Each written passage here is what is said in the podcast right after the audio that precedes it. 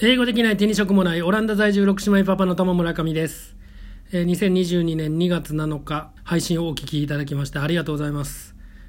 えー、2016年10月に英語も喋れず仕事もゼロの状態でオランダへ移住してしまった私、友村上がオランダはデルフトの自宅からお送りしております。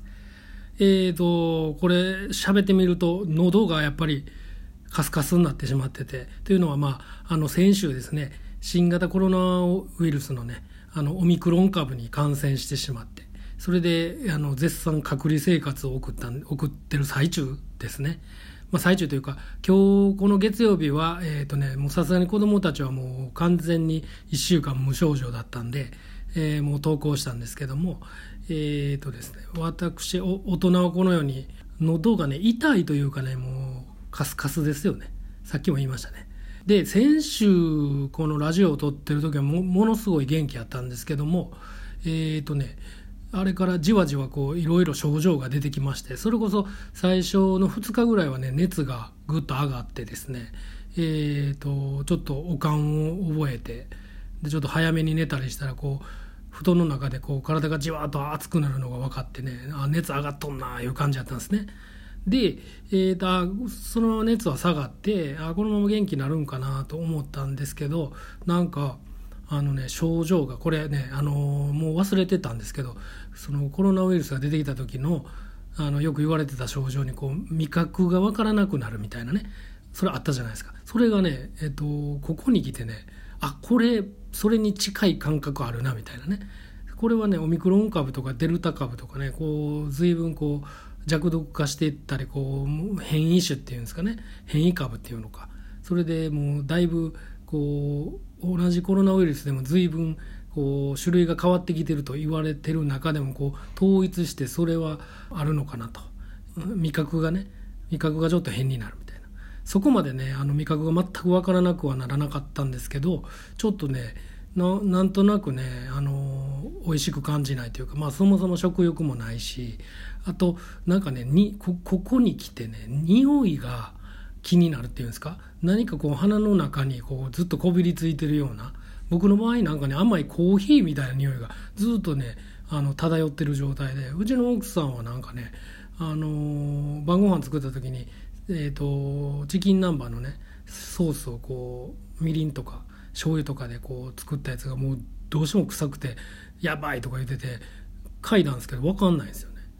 なんかねそういう人によってねなんか変な症状が出てるなというのと、まあ、軽い下痢がずっとね続いてるんでまだね万全の体制ではないんですけどもあとはね肺がまあちょっと痛い気もするなと。でそんな咳をゴホゴホするわけではないけども時々ゴホンと出るという感じでやっぱり声もカスカスですしあとね最大のねえっ、ー、とね難所というか熱もないしえーと、割と体は元気なんですけど要はねなんか目とこの鼻のこうちょうど真ん中辺ぐらいの奥の方にこうウイルスがいるような感覚っていうんですかね。なんかめまいみたいなね。これがねずっとしている状態で、えーと、しばらく経ってるとねなんかああめまいするなみたいなね。これがね長いこと続いてるようなねそんな感じなんですよなので先週これをねえっ、ー、とハニモコラジオを撮ってる時よりもあんまりね体調は芳しくないなとなんか重症化はしないものの、まあ、このまま多分あさってしあさ3日後ぐらいにはな元気になりなりそうなねそんな気配はしてるんですけどもなんかめまいだったりとかあとは単純に、えーと、体力がなくなってきててこう運動不足でねもう本当に全然運動する元気もなかったんで。あの足が退化してて今日久しぶりに、えー、子供ら送ってったらなんか足疲れたなみたいなね。そんな感じの、えー、状態が、えー、未だに続いているという感じで。まあとりあえずねこの、えー、先週2829ぐらいからもう2月の7日になってしまったという感じなんですねあそれでなんかこうえーと、コロナウイルスの陽性になってしまったってね言うたんですけどもその陽性はあ誰がねあのフェアリーテイルやねんとかね誰がティンカーベルやねんみたいなことのボケを入れるのをずっとえー、先週忘れてて、えー、ずっとね、この1週間気にしてましたということで、超どうでもいいですね それではまあ、今週も行ってみましょう。英語できない手に職もないオランダ在住6姉妹パパのハニモコラジオ。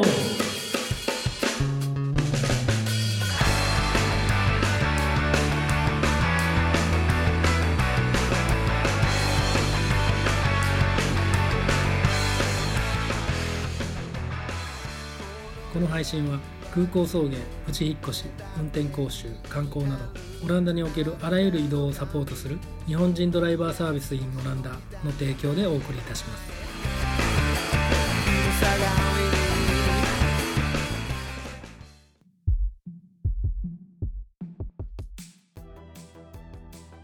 はいというわけで、えーと、今週もですね引き続きオランダ移住について喋っていきたいと思うんですけども、えーと、ようやくね家が決まりまして、えー、こう奇跡的にすごい、えーと、ゴールデンロケーションというんですかね駅前ので家賃もちょうどいいし、えー、広さ的にも申し分ないしっていうようなねあの物件があのゲットできたわけですね。それで、え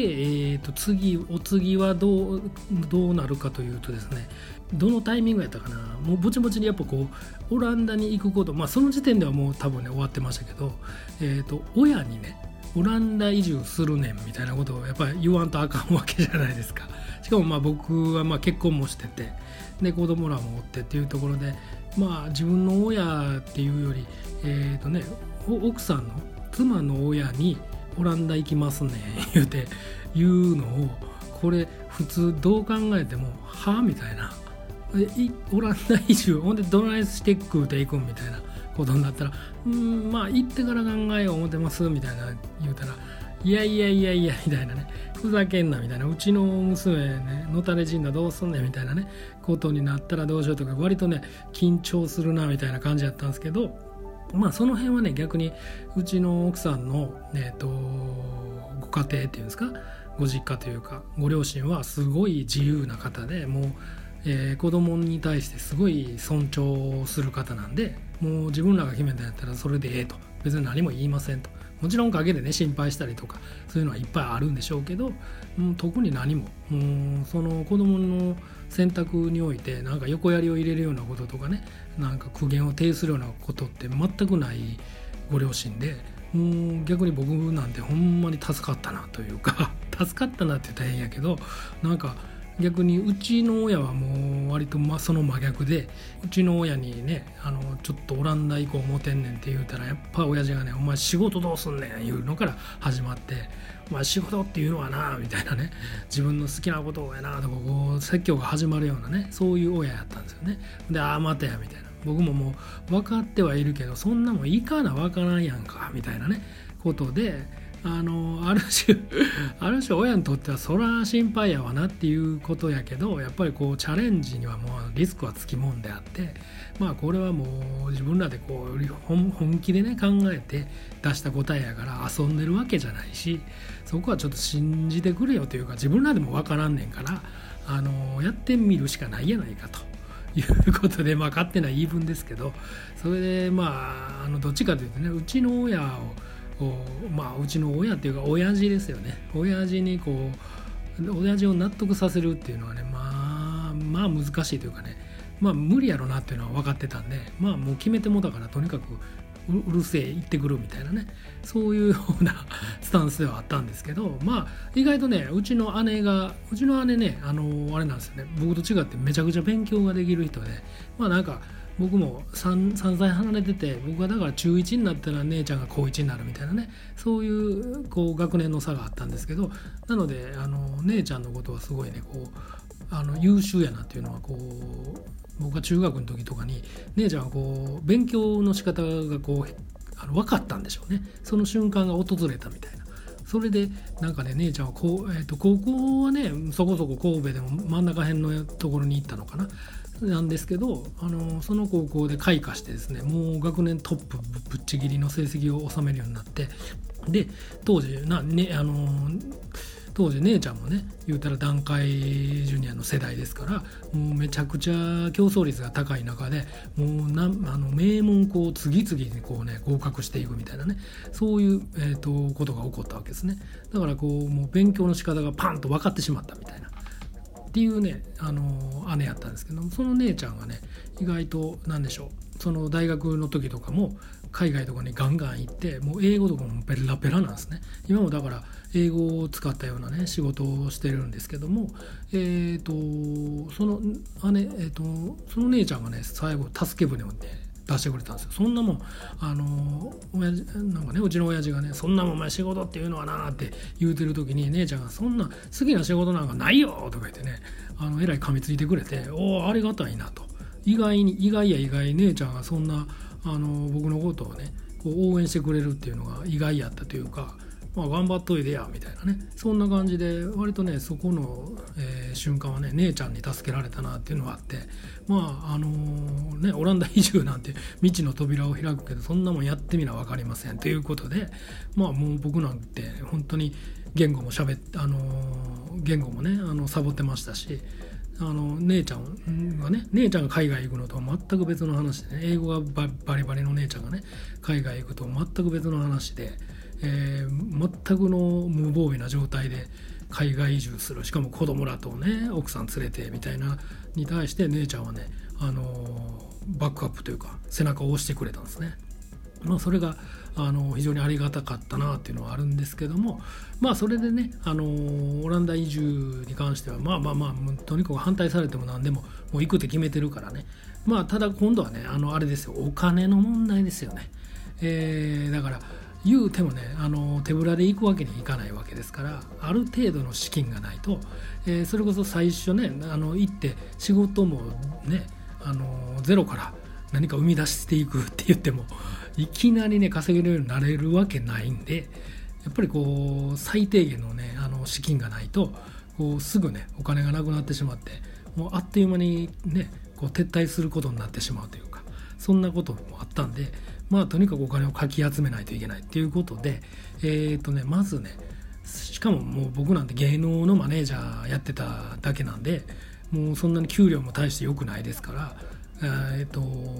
最後あれですかね手取りで、えーと、月30万ぐらいしかもらってなかったというかまあそれでもねあの悪くない方やったかもしれないですけども、えー、でももう全然給料も上がらん世代ですしね、まあ、好きなことやってるわけですしそれで手取り30万も出たら十分やろみたいなね。とこ、えー、そんなような、ね、世界観やったんですけども。まあそれでまあ独身時代にえっ、ー、とねなんかねまあ、これもなんかブログとかいろんなところでは言ったんですけど、えー、バリバリのバリバリね働いちっちゃい事務所でね働いてる時になんかねバリバリ働いてた時にあのー、いっぺんこうバンドのマネージャーをやってる時にねあのー、機材車みたいなでっかいねワゴンを買ったことがあるんですね。それがなんかあの有名なガリバーっていうねあの会社で、えー、中古車会社ですね。でそこからあの150万ぐらいでねあの車を買ったんですよ。でその時に担当してくれた人がなんかね転職したとかでなんとか、えー、なんとか生命生命保険か。生命保険会社に転職してそれであの訪ねてね挨拶しに来てくれたんですね。ほんでまあ要は営業ですよね。生命保険会社に移ったんであの村上さんまたあの車も買うてもうてありがとうございますんで生命保険にも入ってくださいっていう虫のええ話でただまあ僕もねあの独身でもうバリバリに仕事しててそれこそ手取りね30万とかある中で、まあ、一人暮らしでねあのお金使うこともほとんどないみたいなことで割と貯金というかねお金羽振りが良かった時代があってほんでその子がなんかまあ挨拶しに来てでまあね、あの今はそんな保険ないと思うんですけど当時なんかええのあんのかみたいな話をした時に、えーと、こんなんありますよとなんかえー、ドル建て、えー、オーストラリアドル建てで月々まあ変動はあるけども大体月々4万ぐらい、まあ、3万から4万ぐらいの間で積み立ててってほんで7年 ,7 年間で満期を迎えると。ほんで満期を迎えてからはずっとこう置いとくたびにだんだんこうじわじわ増えていくようなねあのまああの為替変動でえー、パーセンテージが増えていくみたいなね。だからリスクももちろんあのあるけど、えー、満期さええーと、ちゃんと払い込めば7年間払い込めば元本割れはないみたいなね。でずっと寝かしておけばそれがじわじわ増えていくみたいなね。そんなね割と,、えーと、今じゃ珍しいようなね、えー、生命保険があったんですね。でそれ聞いてほんでまあ月まあ34万か、まあ、今の自分にはね、あのー、全然問題ないなと。ちょっと大きめのね、あのー、なんでしょう将来への投資みたいなことでほんならそれ入るわ言うて。でそれを契約したんですよね。それがだから30いくつやろ33ぐらいか。33ぐらいで契約してちょうどね7年後言ったら40になるんで。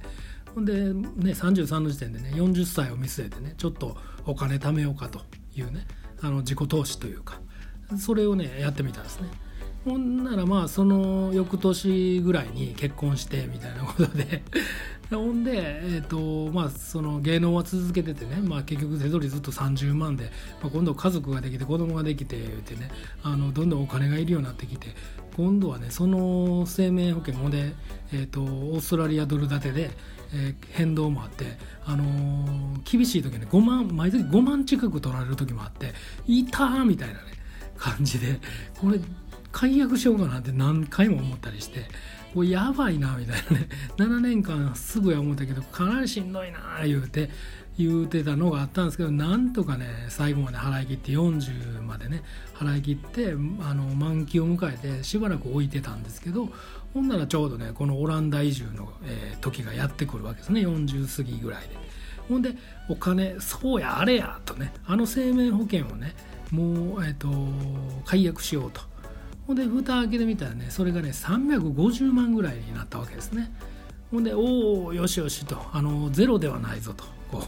自分自分としてはまあまあ悪くない投資をしたなということでそれでもねなんか350万なんてしょぼくて300万ぐらいやったらもうねあの家賃とか、えー、無収入やったら1年間ですぐ消えてしまうようなねそれぐらいの額で。であとはもうね本当にねかき集めてかき集めてもうあらゆる何でしょうね積立貯金とか えとそれこそ何でしょうねもう選別や言うてね30万ぐらいくれたお世話になった大阪の社長さんとか、えー、それこそね最後は親父もねなんか50万ぐらいボンってね選別やってくれたりとかあと親戚からもうかき集めたもうご祝儀とか全てひっくるめて全部合わせてねえっ、ー、と全部の資金が650万になったんですね。それでもねこれって少ない方やったんですよこれはね僕ら僕の中ではもう最大限頑張ってねオランダ移住の資金としてはねもうマックス650万まで持ってったっていう感じですけど後からねあの周りのねあのオランダ移住した方から聞くとねいやいや最低1000万はいるでしょうみたいなねそんなレベルでよう650万で来ましたねみたいなねそんなこともあったりしてあそういうことやったら知らないっていうことはあの怖いけど まあまあ知らぬが仏ってよく言うたもんやなみたいなことでねこんな少ない資金でねチャレンジするやつってなかなかおらんなみたいなことがねあったわけですね。ということで、えー、前半戦はすみません喉がカスカスで申し訳ないですけど前半戦をねここまでにして、えーと、我らが、えーと、ジェムストーンのね、えー、曲紹介をしたいと思うんですけども、えーと、我々のデビューシングルから続いてセカンドシングルですね。この間、えー、とご紹介しましたけど「幸せの形」という曲の、えー、カップリング曲で、えー、これはこれでねまたミディアムバラードっていうんですかね。ミディアムポップというか、えー、とジェムストーンの得意ジャンルの一つである、え、曲を聴いていただきたいと思います。ジェムストーンである日曜日の午後単純すぎる落差。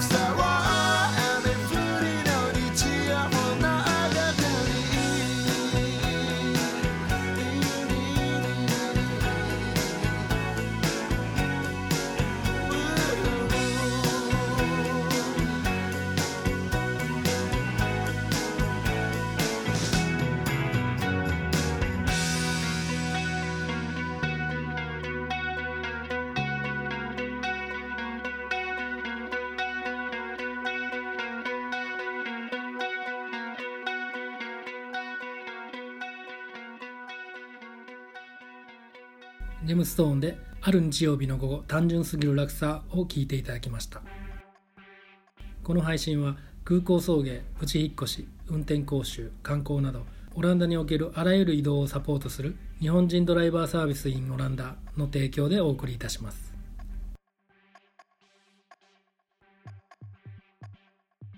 はい、えーと、すいません、どんどん喉がね、カスカスになってって、お聞き苦しいと思いますけど、まあ、これはこれで、えーと、コロナウイルス隔離中の、コロナウイルスに感染した、えー、男の声やということでね、レア、レア放送という形でね、はい、あの楽しんでいただければと思うんですけどすいません。でえっ、ー、とお金ですよね。オランダ移住のお金、えーと、650万っていうのをね握りしめてという形で。まああのあれですね、えーと、実際にはね現金をね200万円分ぐらいを現金にユーロに換算してそれをこうそのままあの飛行機で運んできたんですね。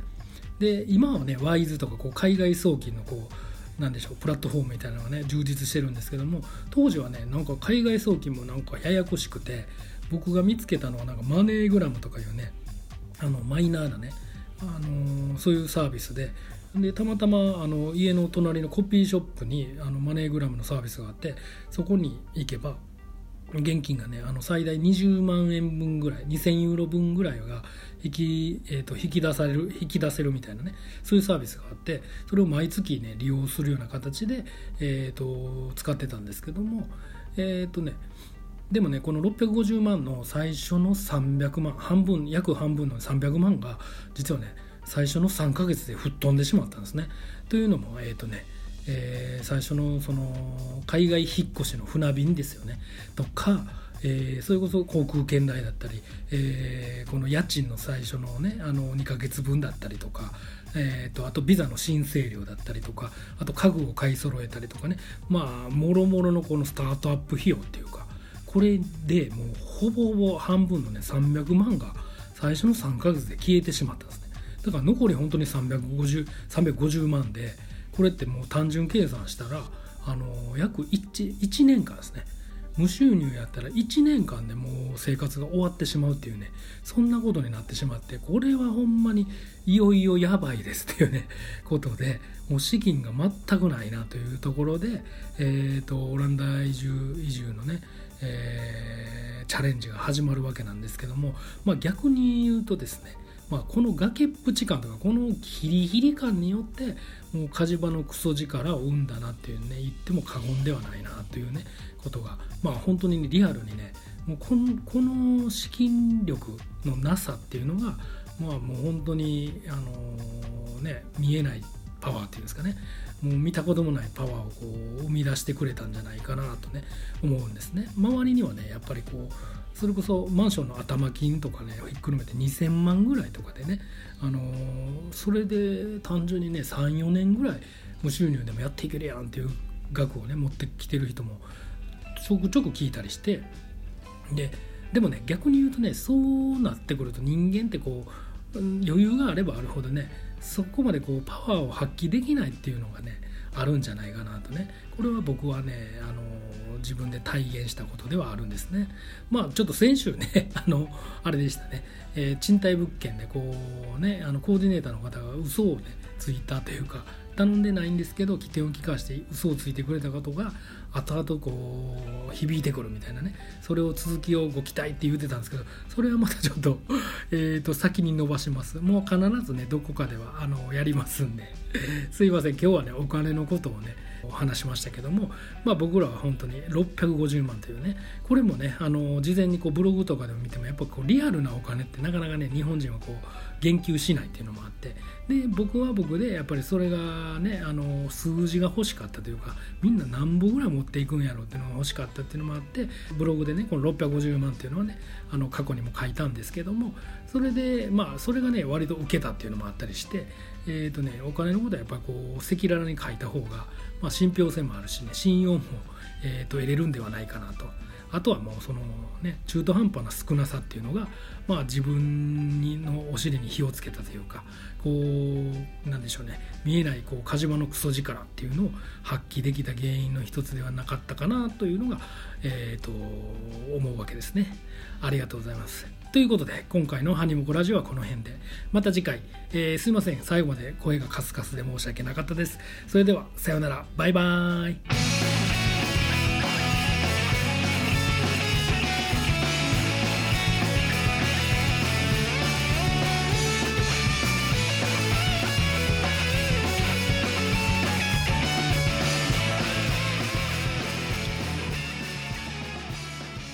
この配信は空港送迎プチ引っ越し運転講習観光などオランダにおけるあらゆる移動をサポートする日本人ドライバーサービスインオランダの提供でお送りいたしました。